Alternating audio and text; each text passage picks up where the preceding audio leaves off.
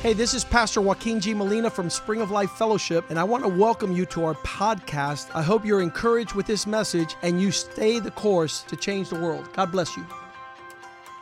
Great stuff. Bless you, man. Thank you. God bless you.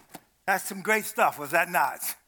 I should greet you first, but I got excited about the word that he was declaring. And it's true, it's already a seed of the reality of what God is doing already going on here. You're caught up into something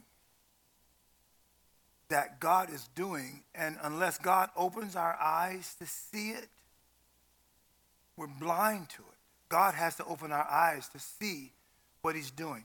Unless God opens your eyes to see how special you are, that you are alive because God intended for you to be. You are saved because God purposed before the foundation of the world unveil himself to you in a real way. And then you have these people who are out in the world that if someone doesn't go reach them in the name of the Lord, they're living in darkness. They're seeing natural light, but not the spiritual reality of God. They don't even understand why they live. The other day, I was just looking at the NBA scores uh, on the Google. And when you touch that, it also has these other subjects. And one of the subjects that they had was how much money it cost these men in their divorce of their wives. And it was like one of them was 7 billion. Cost them 7 billion dollars.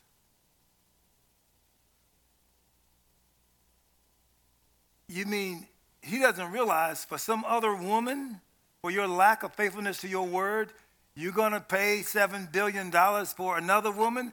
You couldn't handle that one. How are you going to handle another one, dude? You're going to pay it out again. You're going to pay it out. because. but your marriage was way, worth way more than your money. And you don't get it. You don't get it. See? So I just I was just looking through that list of things, and I called their names out. Numbers of you would know you would know almost all their names because they don't represent the purpose of God for you. They have fame, recognition, name, money, but they don't represent the intentions of God for you. The great tragedy of their lives is they don't know you. And they don't know this church exists. I'm going to say it, but this church is a destination location. I want to thank just Bishop, I'm, I'm going to go ahead all the way with it. You for seeing me, recognizing me, and I, I, I've already been shouting the victory about your revelation of me. You do stuff that I, I don't say it, but I'm going to say it now. But when you introduce me, it's always with honor whether it's in this location or anywhere else. It's at a level that scores of other people who were trained by me, who have ministries going, and this is going out on the internet, who don't know how to honor at that level that you do. Now, I don't ask for it. And I, will say this I don't even ask anybody to call me bishop. I, am not, you know, you, don't, you can do whatever you like as far as it. But this honor that he gives me is an amazing honor. And then those people who are here in Spring of Life Church also follow the leadership in it. I mean, one of the greatest birthdays I've ever had, I had it here. Yes! Yes! I mean, I'm just saying right now. And I'm not putting anybody down by saying that. I'm just saying that that's what happened. That, that that's the case here. And then, but one of the highest things of all, and that's one of the reasons, I'm going to just be prophetic for a minute is the hunger you have for the word. See, I don't want to force feed anybody, even though I can, I'm gonna, what I'm going to take you through this today, I'll, see, I'll show you the challenge of ministering the word. But the great reward you're going to get in the, in the next world is not worthy of the challenges of this world. You're way better than any of these challenges, and you're way more awesome than anything the devil throws against you. And see, if you weren't awesome, you would have no challenge. The devil's coming against you because he knows what's going to happen if he doesn't try to stop you. But all he's doing, like a weightlifter lifting weights, is making you stronger with his resistance. And he's not going to break you down, he's going to lose. Now, we know people who've lost who are Christians, but what happens is the challenges identified their weakness. It didn't accelerate their strength. And I believe this is a church of acceleration. I believe this church is told they're going to face things and they have done it. I was here just a few weeks ago when we had the first men's meeting back gathering since, you know, everything shut down. I mean, the place was full of men in here. And then again, what did he do? He honored his biological dad, he honored his spiritual dad, he honored the leaders in the church, the senior ones, right away, honored his oldest son. See, when you understand the protocol of the Spirit, it only prepares you to step into the next world with the right mentality. You don't wait to get to heaven to be like heaven. Thy kingdom come, thy will be done in earth as it is in heaven. Now, let me just go somewhere really extreme with you. So that's why I think Black Lives Matter as a conversation is nonsense because I don't need any human being to tell me Black Lives Matter because I'm not a product of their affirmation. I, Black Lives Matter because God made me.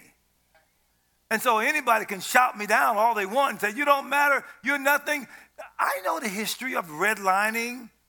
You couldn't get loans. But see, some of you who are from the Latino world, blacks have gone through a lot of nonsense here in this country. But it's because the people who formed this country didn't have prophetic revelation of the creation of God and the Creator. So they marginalized these people. But it's nonsense. and I know it. And they get mad, and all lives matter. They get mad. What do you mean? You see, I had somebody write me a letter just recently. Actually, they sent a text. And they said, you know, one certain party, a racist party, and all that. I don't care if they're a racist party. The care, thing that I care about isn't the issue of them uh, treating blacks badly. The, the issue that I care about is that they're out of alignment with the Creator God. They don't understand God's value to people. See, so what's going to happen down here is that the I've said it before to you that the new the whole Latino world is the servant culture of America. Let him that be greatest among you, let him be your servant. And the thing that I've said it to you before, that the black community prophetically were made to become slaves, which in that sense was wrong, but it was something prophetic, redemptive about it. Israel was slaves for 430 years. It's something redemptive about it. God took them out of slavery by one man's revelation with God Moses and took them out of slavery with one God said. Delivered people out of 430 years of bondage, and they came out delivered from the strongest nation in that day. They had, they came out rich and they came out healed, physically, literally healed by one man's word. Who's to say that God hasn't said this one man who was an attorney, see? And he did that. He said, okay, I did that right now. But right now, I'm, the call of God on my life is to raise up a generation of world changers. Well, it's exactly. But he's getting you ready not just to take the world, but for the whole next world. Okay, so I'm going to go there in a minute. Don't worry. I'm going to go there. So it's important for you to understand that whether you live, I mean, one of my sons, oh, you know, his mother's 96. And they had a birthday celebration for her down in New Orleans, 95. And all the siblings came. They're still living. And they all came around her. It must have been, I don't know how many of them there were. But he said, that whenever she's there at 90, at that time she was 95, he says, she's the sharpest tack in the room. What he said is, at 95, none of the siblings were smarter than she was. At 95. There are things that she could remember, knew about, things that they would be missing that she said, uh, uh, uh, no, no, no, no, this should be. See, See you got to understand something. When God is at, at hand, all the things that man looks out looks at has to be put aside. So that's what I believe about you guys. I believe that this church is set aside for the, the last day revival. You know, and again, I'm thinking about, hey, wait, wait, I, did, I said this. On the West Coast in Los Angeles, while they're going through what they're going through right now, is because to whom much is given, much is required. The greatest revival since Pentecost was the Azusa Street Revival in Los Angeles, California. There is a requirement to God showing up in a way that affects the whole world.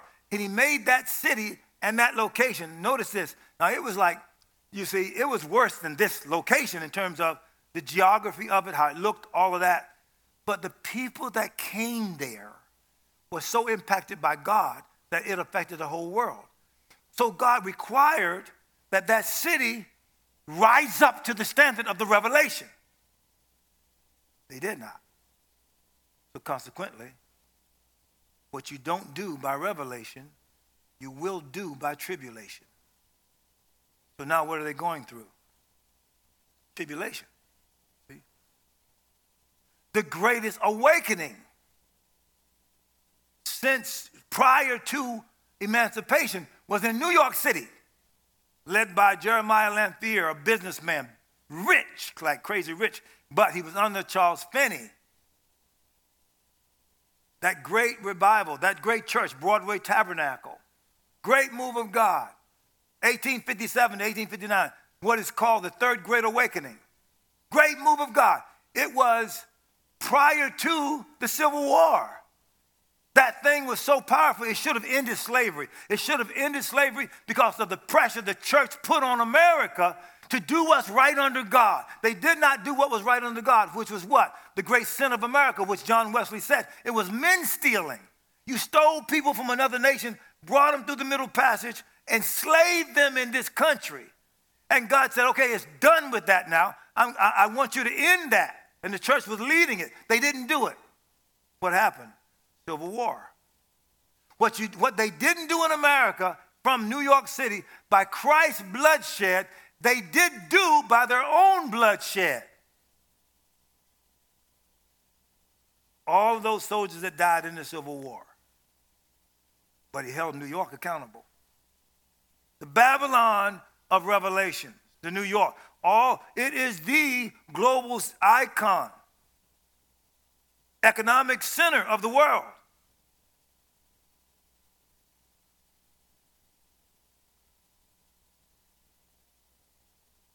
And then God, in our day, sent probably one of the most uh, pure prophets. He moved from Tyler, Texas to New York City. That was David Wilkerson at Times Square Church. And he preached the word, the cross, the blood, devotion to that city, to awaken it in the center of what? Of, of Broadway right there in the middle of it. Times Square Church, just say. Guess what? There was thousands. I've been there. To be honest with you, I was, I talked to, took my wife, um, man of God, invited me to be with David Wilkerson. What? I'm here for, David Wilkerson had the same opportunity to have me come once a week. He talked with me about it. To be there once, in that case, it was going to be once a week. It didn't happen. Didn't work out. He explained everything how, how many services, how much money had coming in, what was going everything. It, did, it didn't happen. And I believe to some degree, what God had given me, I was made to be able to challenge the nonsense of New York City. You go, go back and look at my messages from 30 years ago, 35 years ago. One, one of my uh, pastors I talked to last night, he says, somebody criticized you because of your stand. They said, have you, have you heard what Bishop says about Trump? You mean you're still going to be under him? And then what the leader just told me last night, he says, I said, did you check what he was saying 25 years ago? What he's saying today, he was that way 25 years ago when I first joined with him. He hasn't changed anything. He's been like that the whole time. He's not backing Trump. If he got in the presence of Trump, Trump would hear something about God he evidently didn't hear when he was president. And then, of course, I went on and told him too. I've spoken directly on Facebook. It's, it's out there now because you can't take it back. I said, if I was in the presence of President Trump, this is what I would tell him. I, I have it online. I would have talked to him about humility, serving, using plural pronouns, we, thank you. We, we are, um, I, t- I would teach him, I would have talked to him about saying, I'm sorry, about transparency, about foot washing. I mean, going low, staying low. The reason that people hate him is because they felt like he was prideful and too exalted. I mean, on and on. I won't go into it. I'm not. I'm not. I'm not. It's too much to even go into all of that. I wouldn't have been intimidated because he was president. I don't do that. I'm scared of God. I'm not scared of man. I'm, scared, I'm scared, really scared of God. He'll hurt you bad. You gotta do is read the Bible created Adam and then told him, if you do this wrong thing, you're to die. He did. You did. You did. See? God doesn't play. He doesn't play. So going back to New York. So I didn't get to New York. It retrogrades. Just like what is said about this particular city right now, there's no major move for God going on in this city. Spiritual leadership, see, is, is not what it could be and should be and will be. But look at New York. I've been to a number of the major churches. I mean, I've done stuff with at Brooklyn Tabernacle with Cymbala. I, have done stuff there. Wait, I consecrated our, our Regent University's chapel with Cymbala. He's the Brooklyn Tabernacle him. So I know I, I, we've done. I've done stuff with him. Brooklyn Tabernacle. They, they're doing a good job. They couldn't. They couldn't. They can't carry the city though. I, I know uh, the cultural church. I'm thinking about A.R. Bernard. I know A.R. Bernard is there. I've, I've spoken prominently with A.R. Bernard. I've did the pastors' conferences with A.R. Bernard. I mean, he could, these people can, somebody knows him. They'll tell him that I'm talking, I'm calling, Bishop Boone is calling his name out. Yeah, I've done stuff with him. They're not carrying that city. And, and, and it's not that they're a lot, but there's a similarity to it. What do you mean? It says, Lot was a righteous man in Sodom and Gomorrah. Remember, he went there? But Sodom and Gomorrah's evil was greater than Lot's righteousness. And God was fed up with it. And Abraham's, who didn't live there, intercession with God, the vitality, listen to me, the reality of Abraham's relationship with God is what kept Lot from getting destroyed with Sodom and Gomorrah. Lot couldn't do it on his own. So God sent angels there. He has them for you too. I got a lot to talk with you about here, but He has them for you too. That, you think you're being kept on your own sagacity, your own wisdom? You don't think God's keeping you? Well, then what for? You think it's so that you can, like what the, the bishop said, your new house? right, for the coffee stuff. he said some like some some some, some stuff. I, I kind of I do kind of like it. I I do. He's just like right bottom line. and you know you got it. There it is. You get, at least you know you have somebody honest. Go one more time to New York City. So what's happened to New York City? It's a failed city like Los Angeles. It's a failed city. And unless God sends, this gospel of the kingdom shall be preached as a witness to the whole world. See? They need preachers there. When, you, when God starts taking leaders that he's used as non-compromising and send them to cities, that's when he has his eye on that city. It's always, it always is the case. Listen, God sent Finney to Philadelphia in the 1800s. Finney, Philadelphia was the Harlem of the 1800s. It was debauchery like you couldn't believe. So God then sent Finney and Father Nash. I've told you about him, an intercessor and a preacher. Shook Philadelphia and began to clean it up but where it was notable. So the headlines of the newspapers was what Finney was preaching. The average lifespan in the 1800s, 1830s, around there, of a man was 45. There's such debauchery going on in this country that God didn't let him have long life. The three score and ten that he was promising, the, the, the darkness was so dark, they were dying out in their darkness early. But men like Finney awakened. Go to New York, go to England. England was so dark until God raised up the founder of Salvation Army, William and Catherine Booth, both of them. They God raised them up. And, and if you get this book called In Darkest England and the Way Out, there's a map in that book that he that you can open up. You can take it, take it out of it. And, and he, he, he did he did a, he, did, he researched the city and all the debauchery that was going on in London, England. He looked at prostitution. He looked at kids uh, born out of wedlock. He looked at alcoholism. He looked at the homelessness, all of it. You, you'll see it on the map. And then he shows you, and he saw them drowning in a river. And then you, he has pictures of this, an army of believers that was saving them. That's why he got the name Salvation Army. He was saving England from their darkness and debauchery by raising up an army. That's what's going to happen here. And it's already happening.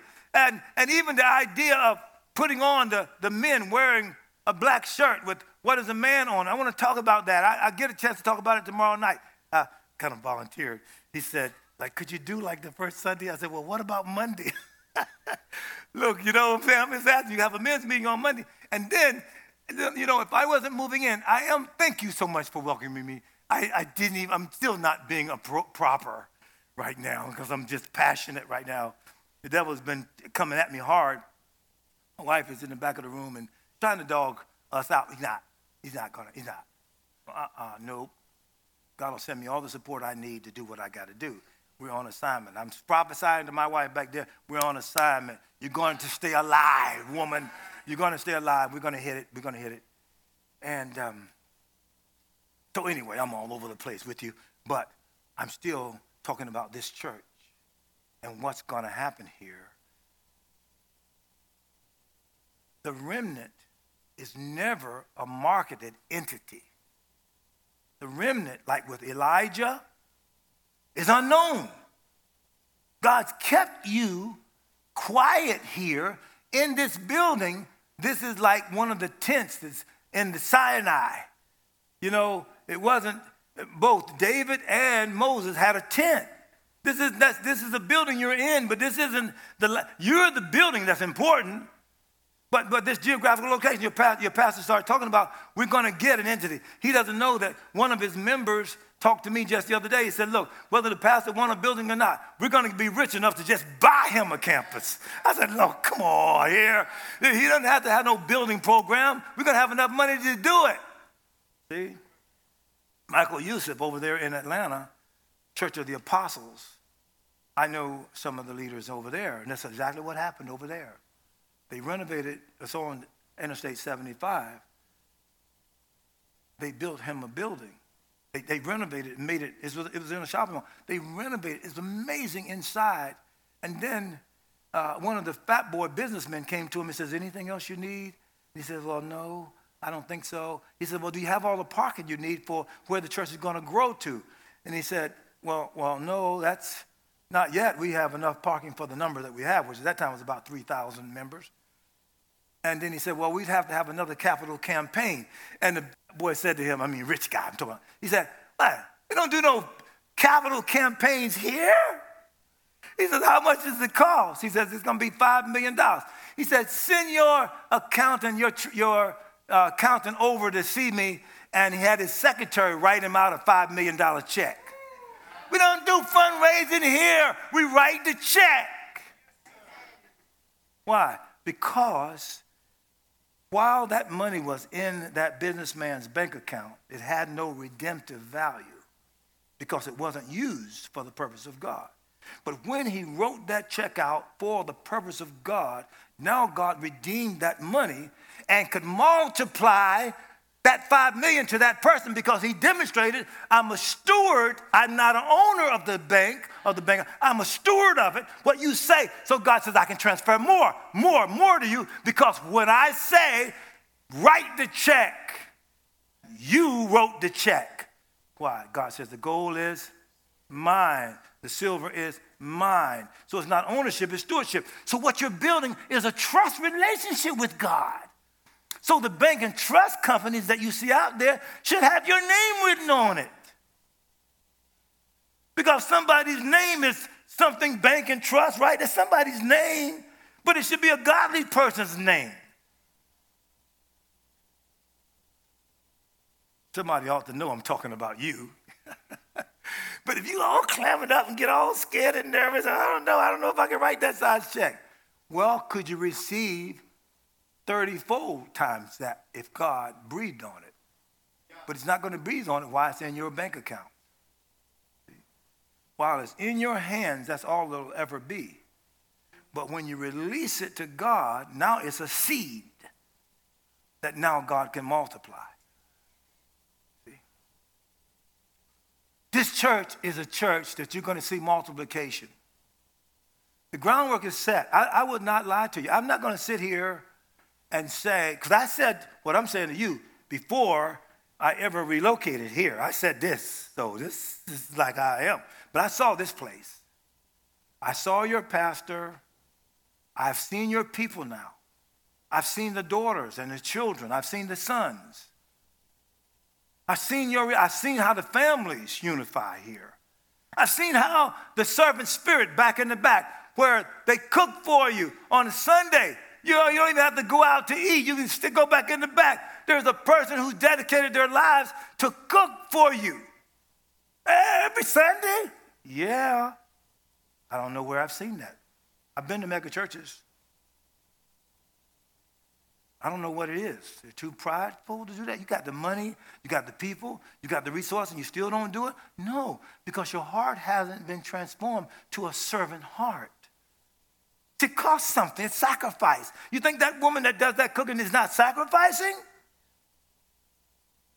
You think the people who are serving, even the children learn to serve. They, they start serving, passing around, cleaning. They, people join in servant spirit. Tell me God is not going to move where serving is done at a high level? Nobody's postulating like that. They're doing it because it's the right thing to do. So, going back to New York City. So, New York City, so it's going through what it's going through now. It's Babylon.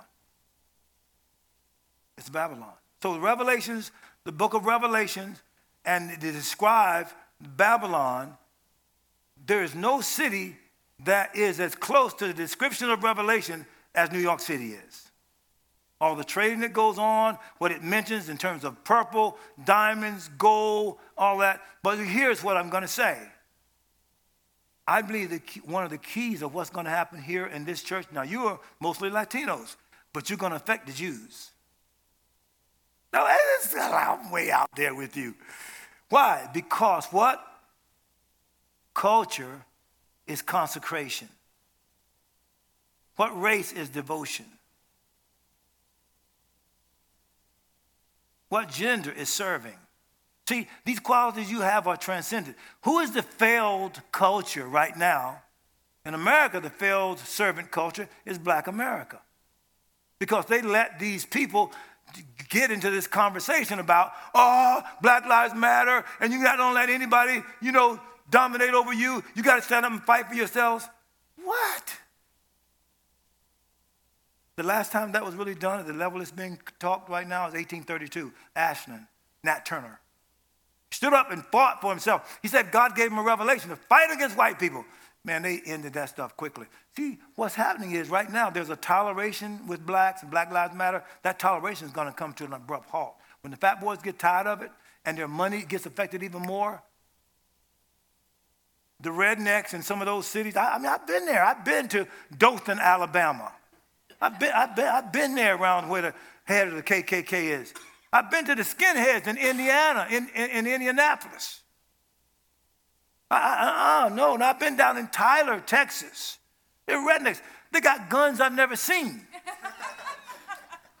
They're waiting, man, that's right, to protect themselves. But they want to fight.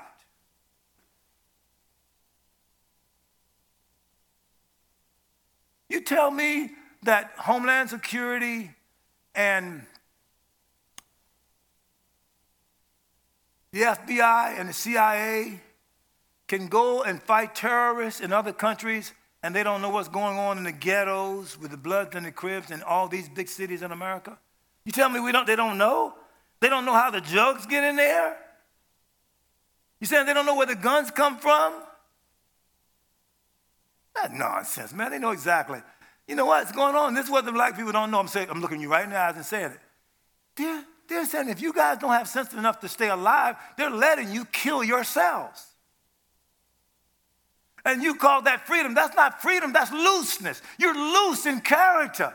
You're losing in understanding the value of life. You're losing in understanding why God brought you into the world. So you destroy each other. So now you, I had somebody write me and said, oh, all this, all these Republicans. And the guy who wrote me criticizing the Republican Party has a Republican governor that he helps out. Yet he criticized the whole party. See, there's a blindness that comes to you when you get away from being centered on God.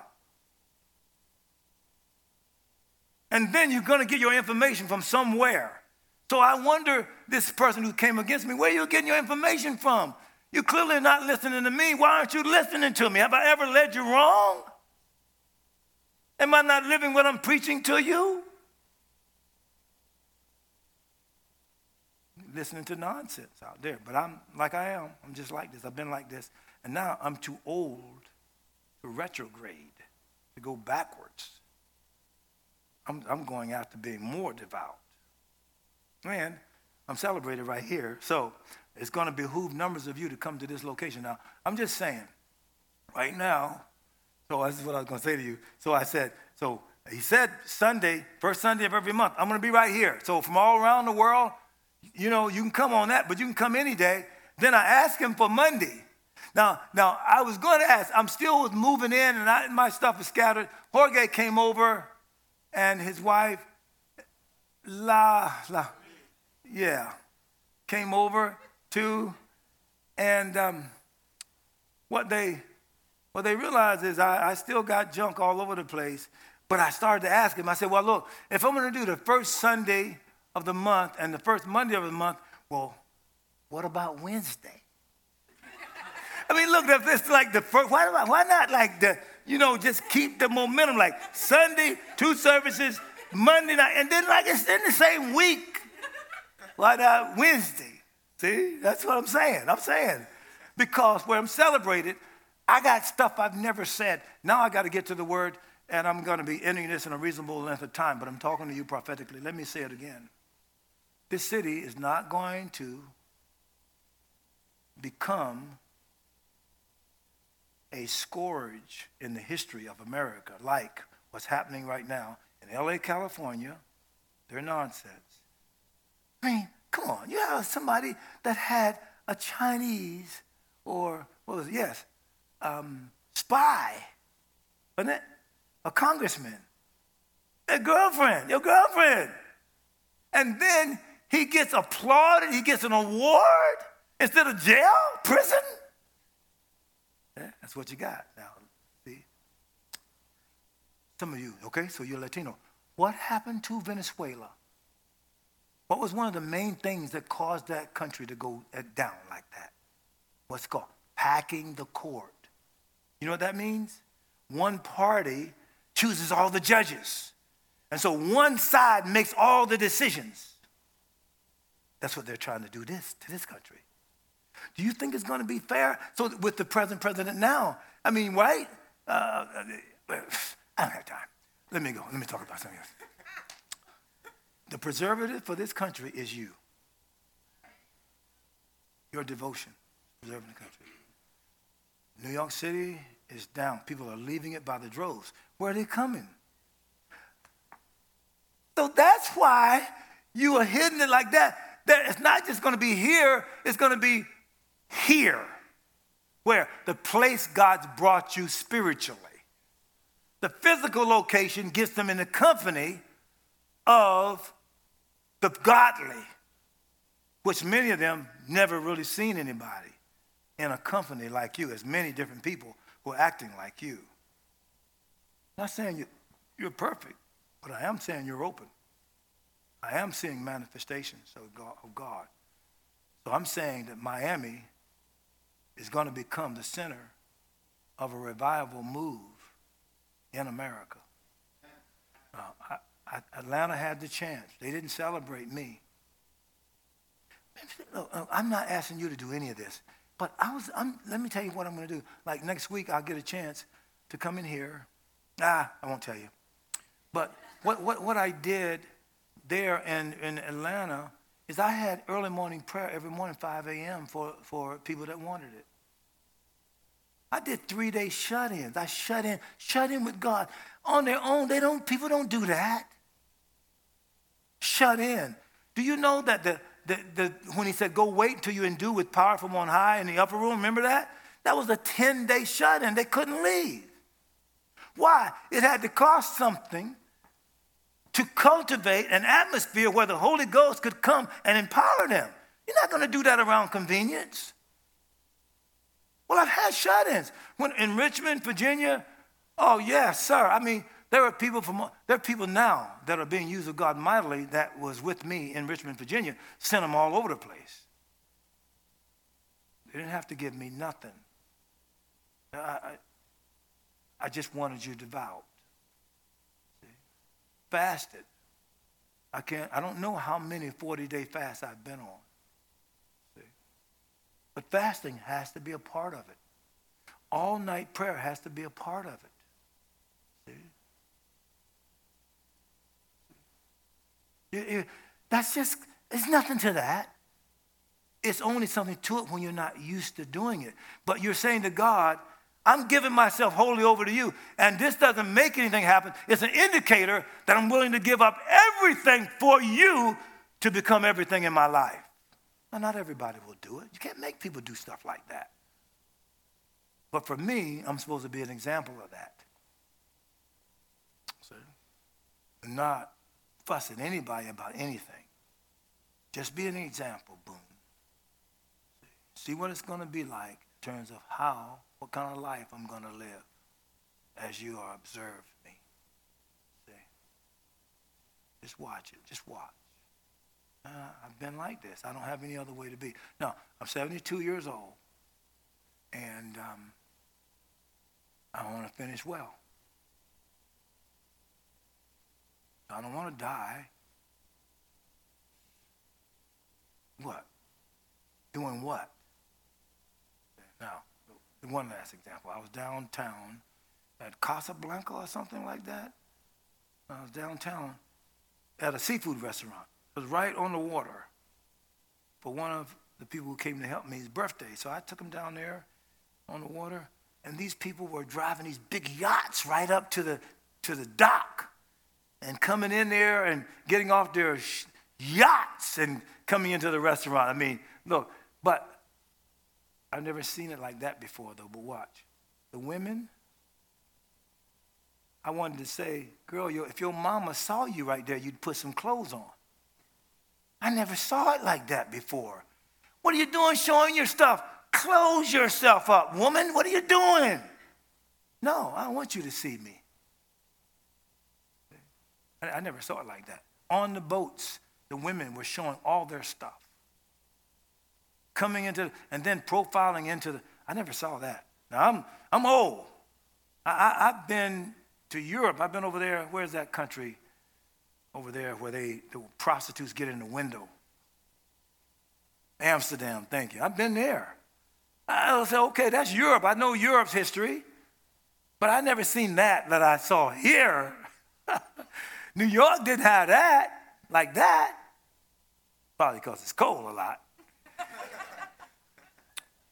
California, I've been to San Diego on their yacht. I've been there where their yachts are. Been right there on the docks. Never saw that. So we got some work to do here in this city. And I want to say to the Hispanic community, you can't follow the ghetto and that nonsense that goes on there and all that happened in the rap music and Bob Johnson and BET and all that mess they do, the clothes and the way they look and how they dress and all that stuff they do, tattoos and all that. Don't, you can't follow that. Don't follow that. That ain't cool. It may, it may look cool. You're caught up in the times. They got to be caught up in you. You can't get caught up in them. They don't know what they're doing. Now, this is the last example before I go into the word with here, seriously. When I saw the president make his speech to the Congress, and I looked at Pelosi stand up, clap, and I looked at Vice President Harris stand up, I looked in their eyes and I saw fear. They weren't celebrating him. They, they, were, they were afraid. You know why? Because they're on a wave that they no longer can control.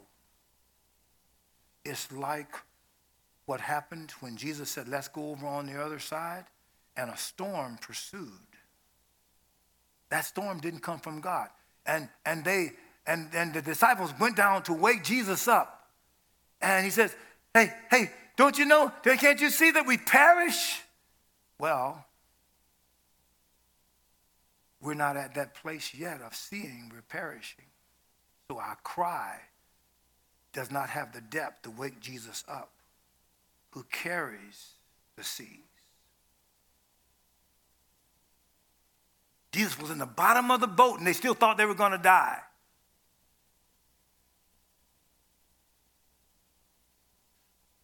So what's happening is we're going on a wave now that the fear I saw is they don't know how to stop it now. In other words, when you start looking at the stuff, they can't stop all the thievery that's going on in the financial community. They can't stop all the stuff that's going on with this racial reconciliation, all the race. There's no reconciliation, it's just race. They can't stop all the abortions and all that stuff that's happening, that's going on. They can't stop. I mean, you raid the house of the guy that was the defense attorney for the former president on an accusation. You can do that. They can't stop it. It's going at a wave now. They don't know where it's going to stop. That's the fear I saw in their eyes. They're losing control, like the disciples were not in control of that ship, the wave that's taking them. And you and I are the hope of calling on Jesus to stop the storms of debauchery that's coming. It's already started. At every level, you can see everywhere you look, I can turn. I can tell you, I can, I can name so many places debauchery is going on. Now, please, turn with me just for a minute. I got to finish this. Now, I even, you know, for the first time, people, I'm just going to tell you, I even have notes. Just saying. I mean, I got notes. I did an outline, an 11 page outline, front and back. You see this? Yellow marked scriptures and everything for you. I'm going to summarize for you what's happening in the economy of God and how to look at it.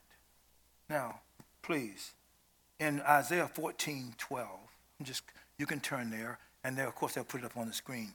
And here's the question that's asked How are you fallen from heaven, O shining star, son of the morning? You've been thrown down to the earth, you who destroyed the nations of the world. That's 1412. Ezekiel 28 13 through 17 says, Thou hast been in Eden, the garden of God. Every precious stone was thy covering the sardius, topaz, and the diamond, the beryl, the onyx, and the jasper, the sapphire, the emerald, and the carbuncle, and gold. The workmanship of thy tabrets, look at this, and of thy pipes was prepared in thee, look, in the day thou was created. Boy, this is powerful. You know, between now and, oh man, I can't. See, that's why I'm saying I need more time. So I want to explain this. Music was in him. Music is still. Father, in the name of the Lord, we thank you for the spirit and revelation that shall come forth, but particularly for this place. God, these people have received me. And I say, blessed is this church.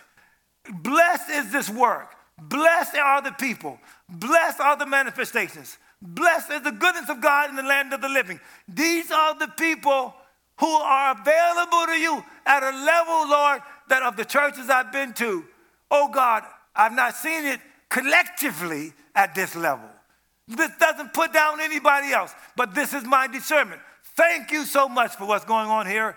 Faithful are you who called them, who also will do it. May the spirit and wisdom of, of revelation of the knowledge of you come forth. May there be transformation. May there be an acceleration at a level that businessmen are amazed and wives are amazed and husbands are amazed and sons and daughters are amazed because they know that what is happening, you are doing it. To God be the glory. And we thank you and bless you for it. Thank you for allowing my wife and myself to be in this company of people.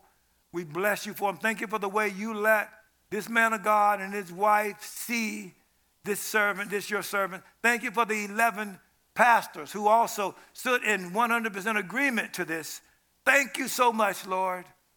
The greatest honor I have received by any church they've demonstrated. Thank you so much for it. I glorify you. In Jesus' name, I pray. And all the people said, so I'll say this. So you know the devil's going to come against me now, right? You know, because you guys received me so strong. But don't worry. God is great. Don't worry. Don't worry about it. The point I want you to look at in verse 17, it says, And the workmanship of thy tabrets, look, and of thy pipes was prepared in thee in the day thou was created. So he's saying that the music that Lucifer operated in wasn't an external instrument. It was from inside of him that he led the worship. And meaning the instruments were not a piano and drums and conga. It's none of that. It came from inside of him. But please listen to me. That's exactly where these instruments came from. Somebody inside saw the vision of making something that would make the sound that they heard in the invisible realm before they made the instrument that could duplicate that. This is a counterfeit sound. It's not original. The piano here, the, the, the, the one that you call, um, what, a grand piano, it's a counterfeit sound. What am I talking about? Because the music was in Lucifer. And you'll see that there'll be a sound when we get to heaven that plays. You wonder where's the music coming from? Inside of the creation of God. It flows from inside so that everything you see both in the world now in it is nothing is in its original state. The most original thing in the world is you born again. Your physical body is not an original. Because God is making you a body that suits who you've been born again. 2 Corinthians 5 1. If you shed this earthly tabernacle, you have a tabernacle made without hands, eternal in heaven. So God is remaking you over again. See that there? But we know that when this earthly tent we live in is taken down, that is, when we die and leave the earthly body, we have a house in heaven, an eternal body. Look at that, made for us by God Himself and not by human hands. Isn't that exactly what He did with Adam? So now, Christ, the last Adam, through the birth channel, you become born again, but this body, physical body, isn't suitable for the new creation you are. God Himself has to make your spiritual body when this body, physical body, wears out. And that body that God is making will be perfectly suitable to the spiritual being you are. So that your capabilities are going to be amazing. Did you hear what I said? I'm way out there, but it's, it's just basic. You are, this thing here, this body is not worthy of you. It's going to die. It gets, it, people get sick. You know, you get tired when you run, right? You, you, um, you get sleepy. None of that with that body. All the physical issues of your natural body now, none of those will exist with the new God, body God is making for you because that body will suit the eternal life that you have. So, eternal life equals eternal living. So, there's no such thing as being defeated, losing, being um, ugly, or looking at yourself. I'm amazed at how many women I see in the car, they're fixing themselves up. They're doing their hair. They're looking at the mirror, doing the lights. They're, and then some of them, I see them with the phones. They're, they're doing their hair and they're taking pictures. They don't have to take pictures. They're taking pictures of themselves. What? You in love with yourself? Well, guess what, girl? You're not going to stay looking like that. Eventually, the wrinkles are coming. They're coming. They're coming. Eventually, gray is going to be up in there. So what?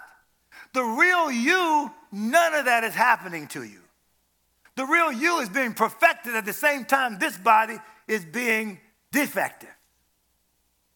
God Himself is making you. Now, what I'm saying to you is you're growing into a suitability for that body. Don't stop growing. There's no ceiling on growing in God. Okay, no more, no more questions. Let me go. No more questions. So what? So inside of you is amazing. But let me just go one step further. Everything you see in the natural came from inside of somebody. Somebody had a vision for a chair. Somebody had a vision for cameras. So it was all invisible. And then they got, they got did drawings, they got engineers, they got people to make it. God made you, and then everything else you see in the earth, other than what was made in Genesis 1, came from inside of a man or a woman. So there is the creative ability inside of you to make something manifest that didn't exist before. So 100 years ago, God didn't let man see at the level he can see now. Space travel, airplanes flying at the level they fly. God put that inside of man, but he couldn't do it all right away because he had to grow into it because of Adam's transgression. He couldn't handle the amazing things we have now. So he grew in education, he grew in character, he grew the level of wealth that we have. How many billionaires there are now? God's allowing all of that. But what's being proven is that there's not enough Christians he can, he's been able to trust with crazy money. Why? Because you got to grow into the ability to handle it, not the ability to have it. If you can handle it, you can have it. Why? Because it's nothing but a tool. It ain't worthy of you. You're worth way more than that because why? It's going to burn. The money, gold, silver, it's going to burn in the appearing of Jesus. The elements will melt with fervent heat. Everything, neutrons, protons, they're going to melt at the appearing of God. But you, all you're going to do is be taken up into your amazement and be put in charge of something in the ability of God that you're growing into right now. Don't stop growing. Don't stop growing. Now, you ask me so many questions, you're making my message long. So now watch. Luke 10 18. So he told them, I saw Satan fall like lightning from heaven. Did you, did you hear that? So now, what, what, what's the point I'm making out of this in terms of this? Now, watch this. First, Revelations 12, 7 through 9, and verse 12. Then there was war in heaven. Michael and his angels fought against the dragon and his angels. And the dragon lost the battle and he and his angels were forced out of heaven. Look at this now. I want you to note that. Forced out of heaven. This great dragon, the ancient serpent called the devil or Satan, the one deceiving the whole world, was thrown down to the earth and all his angels. Verse 12. Therefore rejoice, O heavens, and you who live in the heavens rejoice. Now, okay, let me just go ahead of myself and say this to you.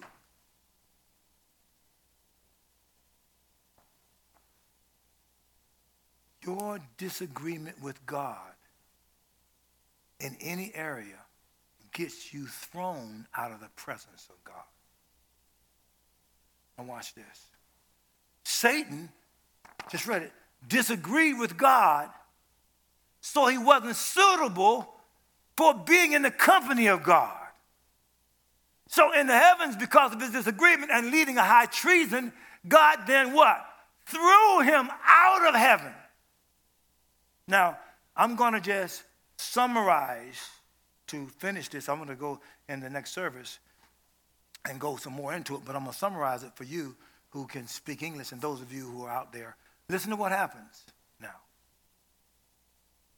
Then he comes down to Adam in the garden.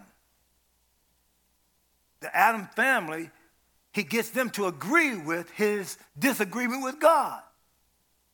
Hath God said? They agree with him, right? Remember that? God then, in chapter 2 of Genesis, puts man in the garden to till it and keep it. He had authority over the whole earth. God put him in the garden. The devil comes down there to challenge Adam in the garden. That was his jurisdiction. But what did he get him to do? To disagree with God. So when Adam listened to his wife, his wife listened to the serpent, and they both were in disagreement with God, what happened to them? They got thrown out of the garden. Where you are in disagreement with God, you can't handle the assignment of God. God will not let anything stay in his presence that is not in agreement with him. Come on, don't shout me down now. This is really good stuff right here. Not done with it though. When the bishop said our, our pastors were in 100% agreement, that's the power of the, of, the, of the Godhead Father, Son, and the Holy Ghost. Their agreement is what brings everything together. They're, it's not, they're not capable of disagreeing because if that happened, everything would come apart. So let me just, just go on summarizing with you for a minute. Kicked out of, kicked out of the garden, disagreement with God, couldn't handle the responsibility of God. You can go on to his son, same thing, right? Cain and Abel, you're not in agreement with God. Guess what? You're then dismissed away from the family. In marriage, what breaks the marriage apart is disagreement. Where there's not agreement, there is separation. Let me go, let me just go further. I'm, I'm summarizing with you just for a minute.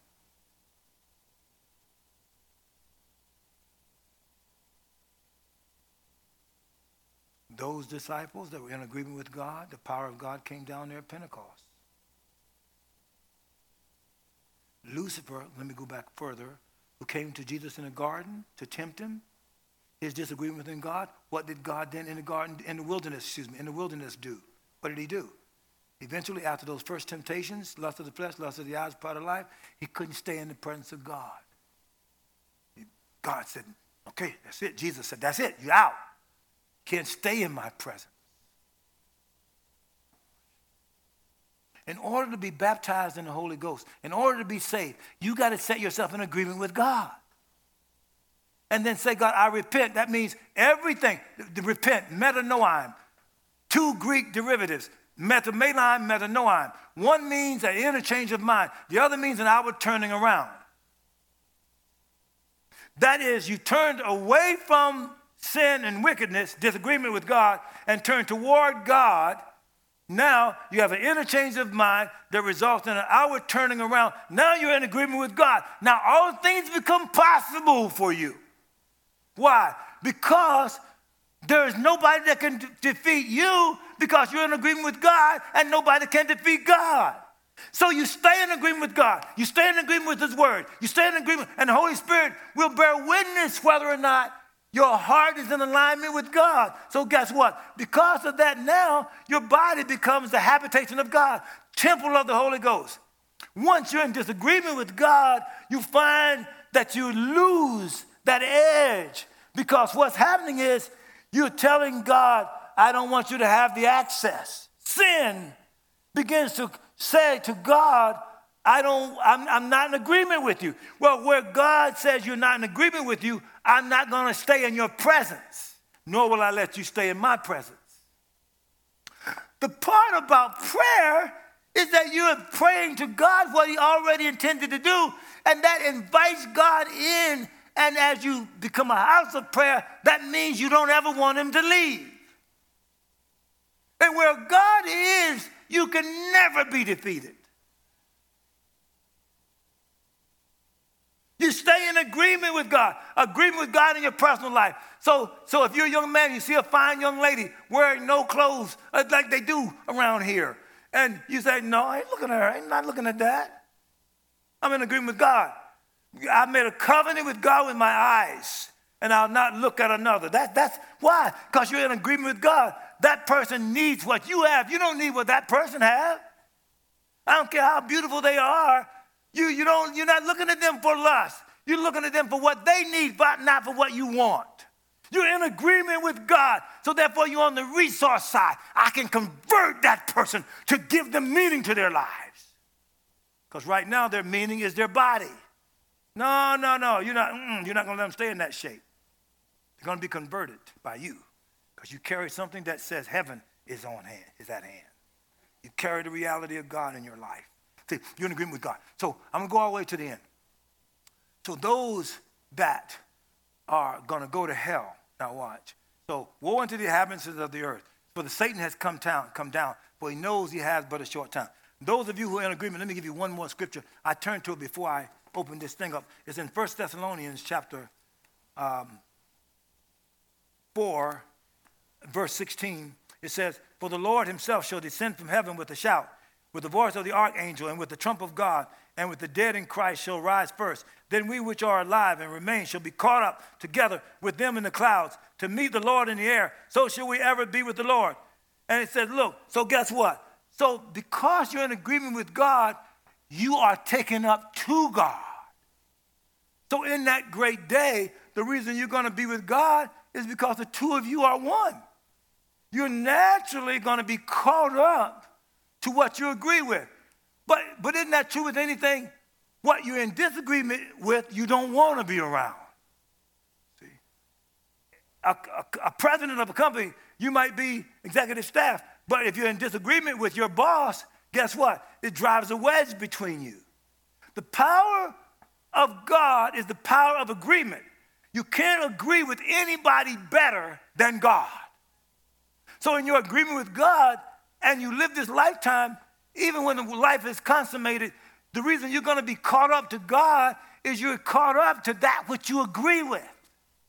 Now, the reason those people are going to go to hell is not only because Adam sinned and you haven't been converted, is that you're going to go to hell because all liars and murderers and, and fornicators and adulterers, you're in agreement with that.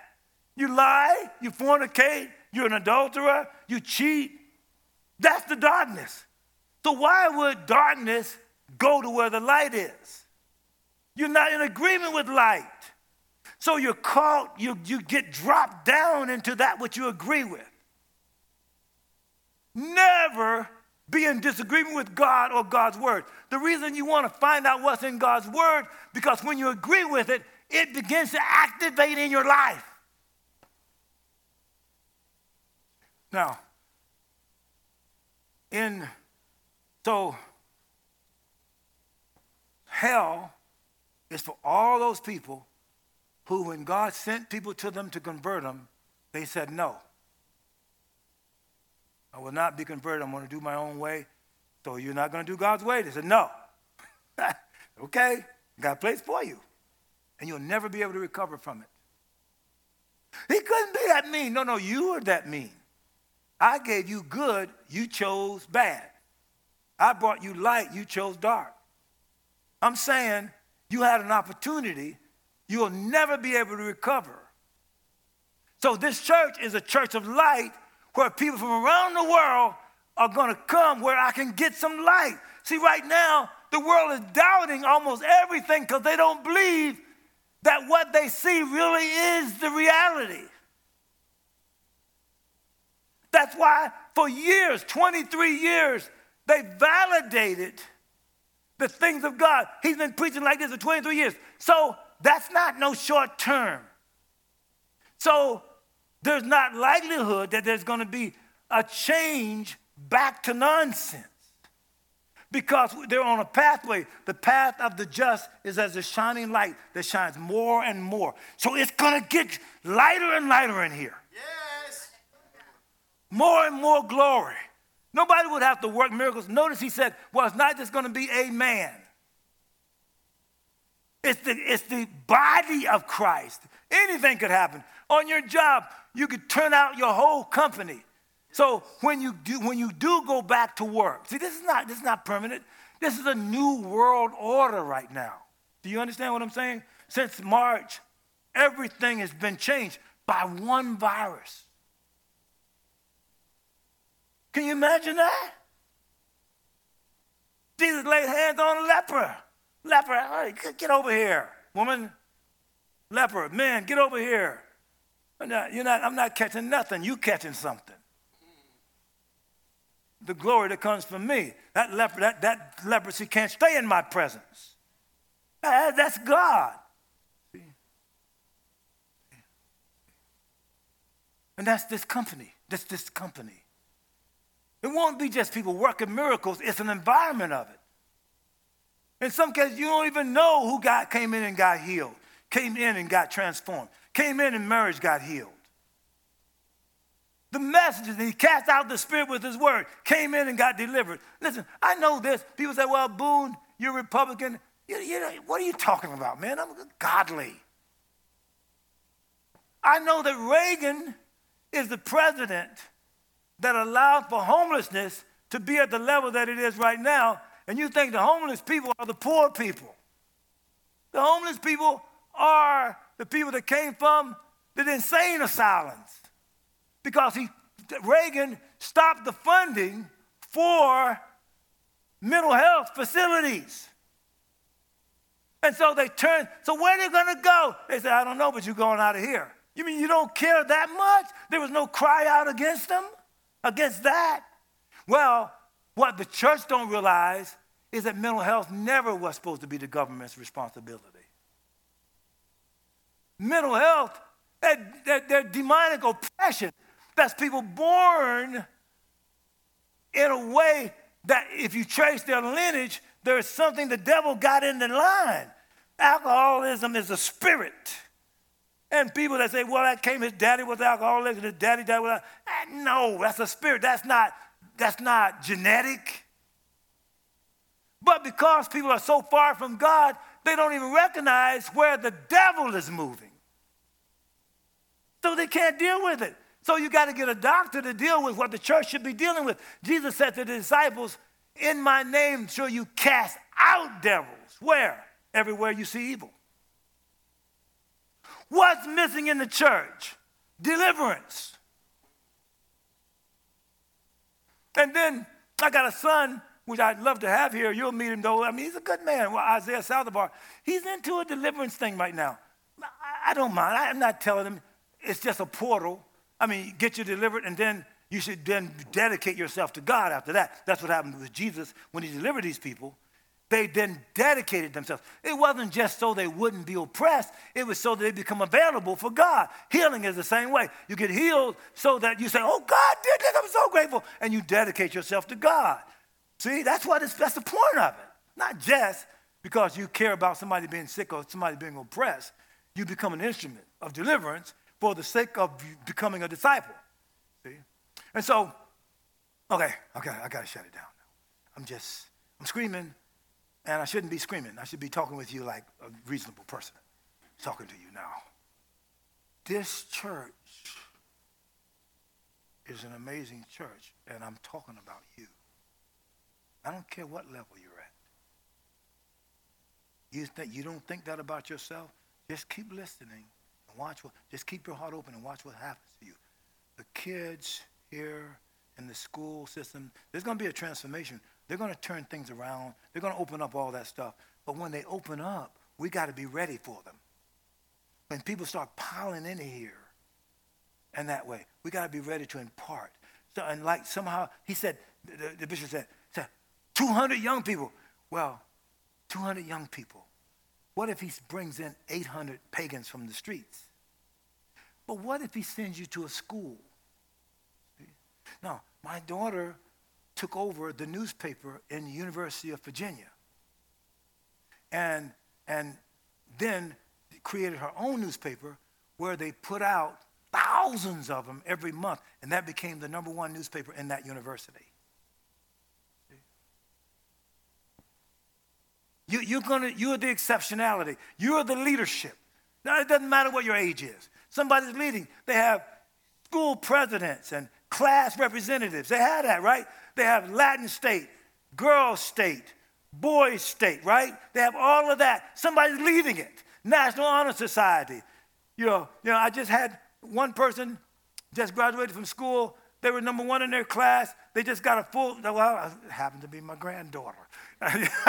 she, she graduated number one in her class and just got a full scholarship to Jacksonville State University in gymnastics. So she graduated number one in her class and got a gymnastics scholarship for four years with a $1,500 a month stipend. Well, she just went to Jacksonville because her dad and mama moving there. But numbers of schools made her offer like that. But your children are the great value in a school system if you teach them. Your job, if your company doesn't teach you right, you're going to own that company if you let God transform your thinking. See?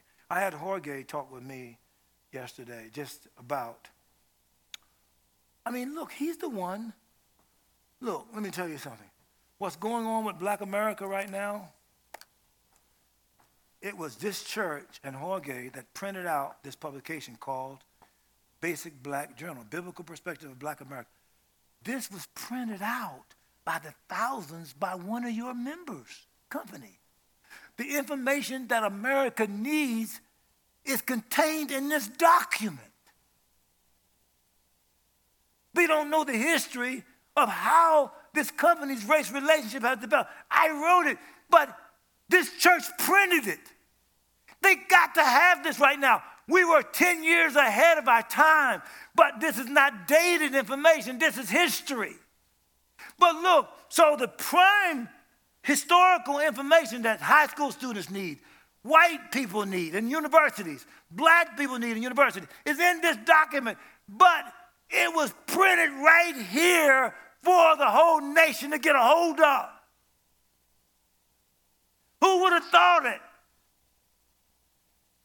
On my anniversary, came down and gave me a big seed and then said, Well, I don't have a lot of money to give you, but I'll print out 15,000 of these. The knucklehead people didn't know what they had. This, this research is primary research, sourced it out. Did you see the little small print? Sourced out everything that's in here. You can research it yourself so that you don't have to listen to the news. You can find the information yourself and validate it.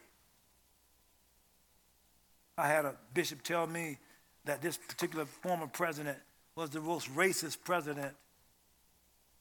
He's, he's a racist against black people. And then he was telling me something, and I had 15 pages of things that the former president did for black people that I researched myself. The lowest unemployment in the history of America happened during the former president's presidency. 15 things. I'm just telling you, the loans that were forgiven in the black universities. When the former president before him was president, he didn't do it. He forgave all the loans of those black universities' debt. He chose more black judges than any president before him. I can go on and on.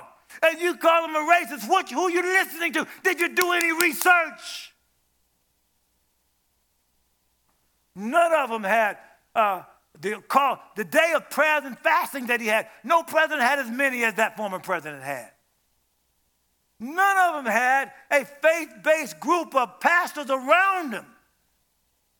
He didn't do what they said, but he had them around him. he had them around him. And you call him a racist. But I think the whole perspective is wrong. I'm not looking for no president to do nothing for me. I can go higher than a president. I can get to God. This gospel of the kingdom should be preached as a witness to the whole world, and then shall the end come. It's not a president that we need today that's going to end the world. It's a preacher. See, now, he's way younger than I am. So I got to consider you and this church the generation that's going to take it when I go home. I don't consider myself as the one. I'm a father. I'm old. But it looks like I'm finishing at, with a storm. I'm not, I'm not going to be like whimpering around, you see. see.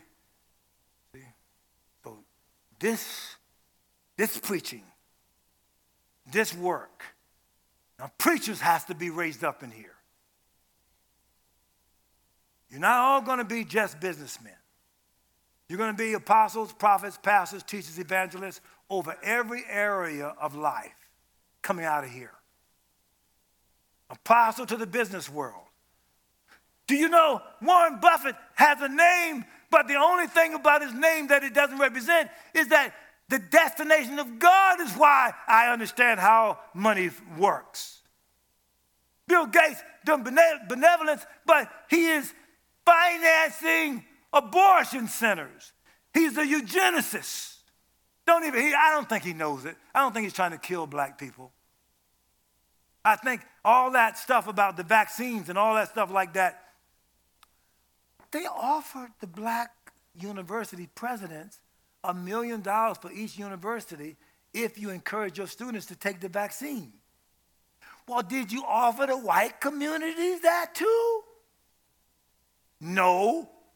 Well, why? Are you doing, uh, you, again, you, do, you mean the experimental vaccine is for black people because they can afford what? To die? How long does it take for the vaccine to be validated? Five to nine years.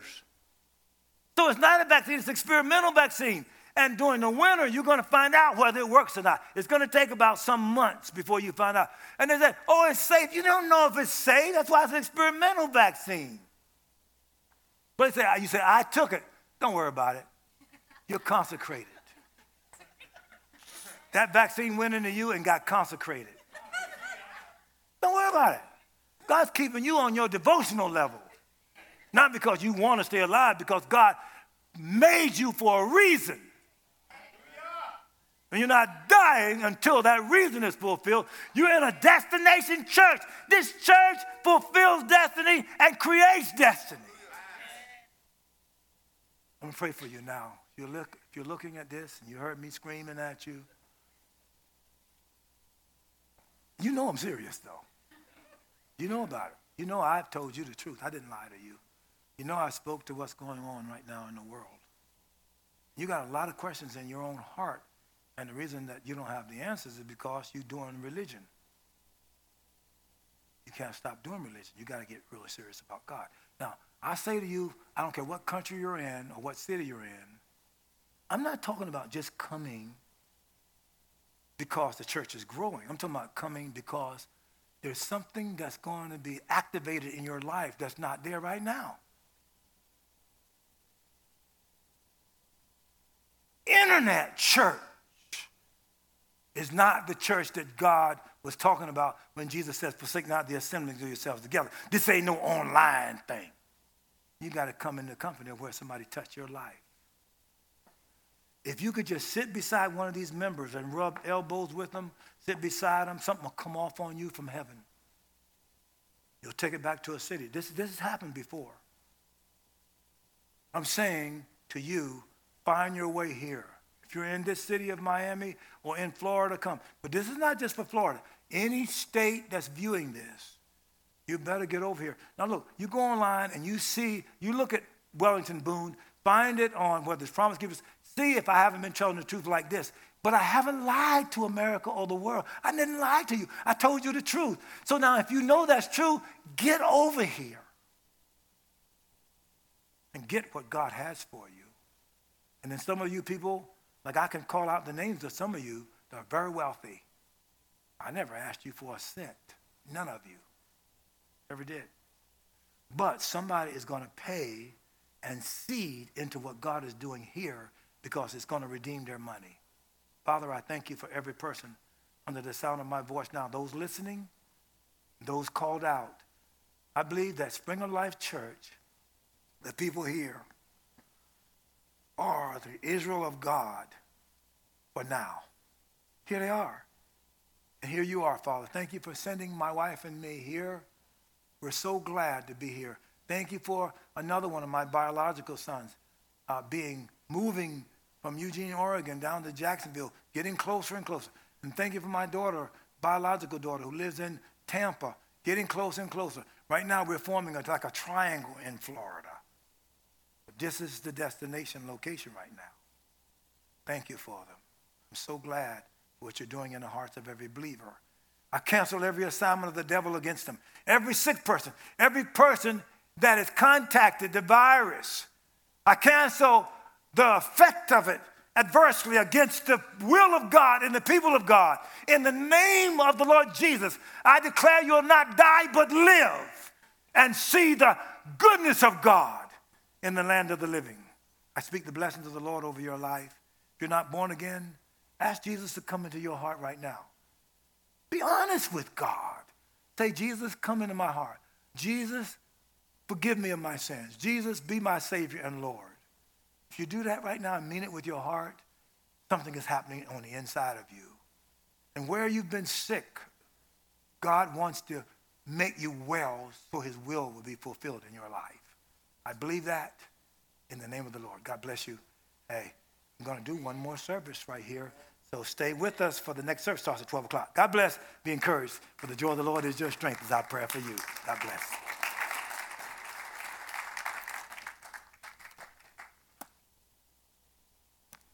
Amen. Hallelujah. Thank you, Bishop.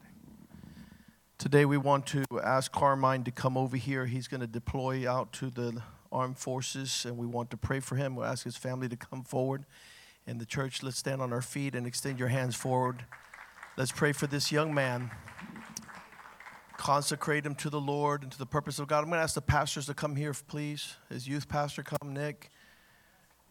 And we're going to pray that God's covering and protection would be upon his life. And Bishop, you could come up here with us also. Hallelujah. Yes, sir. Praise you, Jesus. We worship you, O God. We thank you, Lord, for your mercy and your grace. Hallelujah.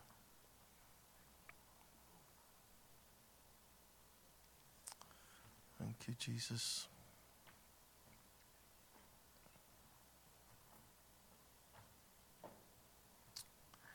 Father God, we thank you this morning for your goodness in our lives. We give you thanks, Lord, that you have given gifts to men, O God, and you have put Carmine in his mother's womb, Father God, and separated him unto you, Lord, unto a purpose to fill the earth with your glory.